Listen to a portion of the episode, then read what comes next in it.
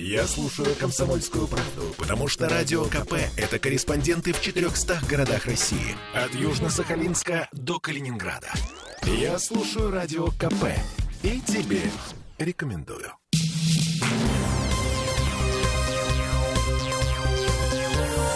Темы дня. 18.33 в Петербурге. Ты должен был бороться со злом, а не примкнуть к нему. Вот примерно в такой форме хочется обратиться к Невскому экологическому оператору, главной, блин, мусорной компании Петербурга с 1 января этого года. Почему мы так сердиты? Потому что на прошлой неделе в Мурино на улице Челябинской обнаружили нелегальную свалку. Полторы тысячи метров квадратных. Только несколько тонн, буквально несколько тонн отходов. С одной стороны, ничего, видали и побольше. Вон одна только северная Самарка что стоит. Короче, вообще рядовая ситуация, если бы не одно «но». По информации экологического надзора Ленинградской области, эту самую свалку в Мурино устроил один из подрядчиков Невского экологического оператора, компания «Эколенд». Здравствуйте. Причем работали, судя по всему, не особо скрываясь. Согласно официальному сообщению экологического надзора, люди, работавшие на свалке, открыто говорили, что они из компании «Эколенд». В документах у них значилась компания «Эколенд». И, наконец, на мусоровозах, которые сваливали на площадке отходы, незаконно сваливали, было написано «Эколенд». Гений. Гений маскировки. Да, при этом все машины были снабжены а, отслеживателем по спутниковой навигации ГЛОНАСС.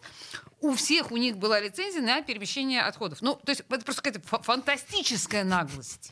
При этом формальный участок, на котором складировали отходы, был взят в субаренду для фермерских целей. На деле туда свозили мусор с пяти районов Петербурга. С пяти. О мусорном беспределе Ленобласть э, сообщила и в Росреестр, и в Роспотребнадзор. Первый может добиться наказания для виновных через суд и потребовать ликвидировать свалку, потому что земли сельхозназначения должны такими оставаться. Сельхозназначения. А Роспотребнадзор полномочен стать на защиту благополучия граждан. Ну, не могут полтора километра отходов просто лежать на городской улице. Вот что по этому поводу, кстати, говорят в пресс-службе самого экологического надзора, который, собственно, эту дурно пахнущую историю вытянул на свет Божий. Послушаем. Земельный участок относится к землям населенных пунктов, а разрешенный вид использования для сельскохозяйственного использования. Соответственно, за нецелевое использование Росреестр может также принять свои какие-то меры, то есть и в том числе выйти в суд или обязать собственника Мгм. ликвидировать каким-то способом вот это все.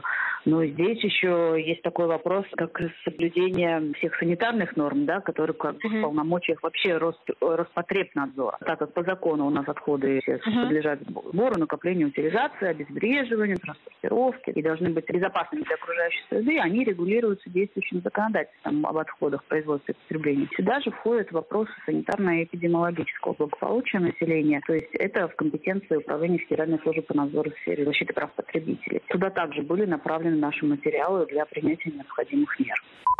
Что сам Невский экологический оператор, на которого работал Эколенд? Ну, тут все стандартно. В ответ на наши вопросы нам сообщили, что, цитата, «по каждому подобному случаю будут проводить собственное разбирательство, чтобы оценить степень вины подрядчика». Конец цитаты.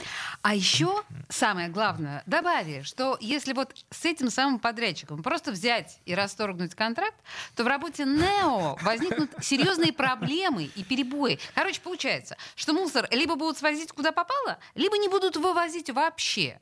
Что так коллапс, что так коллапс. Ну и зачем было тратить три года на подготовку к мусорной реформе? Как бы то ни было, сейчас ситуацию изучает Росприроднадзор. Именно он должен принять решение о виновности и санкциях для компании. А мы так напомним, так между строк, так аккуратненько в конце, что вообще-то это не первый скандал вокруг Эколенда.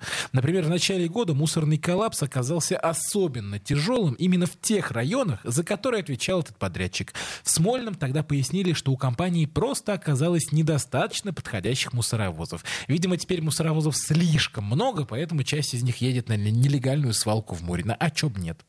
И, к слову, случай этот, судя по всему, не единственный. Недавно городские активисты провели эксперимент, бросили в мусорке 11 GPS-трекеров, чтобы посмотреть, куда, куда конкретно везут отходы. А значит, э, что получилось? Два трекера в итоге уехали на нелегальные свалки прямо посреди леса на охраняемых территориях Жржевского военного полигона. Еще один трекер оказался в Новой Жоре, где под видом сортировочной базы тоже растет нелегальная свалка. Но оставшиеся восемь, впрочем, отправились туда, куда нужно. Это хорошо. Прекрасно. На Ну, этой счастливой так. информации тему мусора закроем и перейдем к теме праздничной.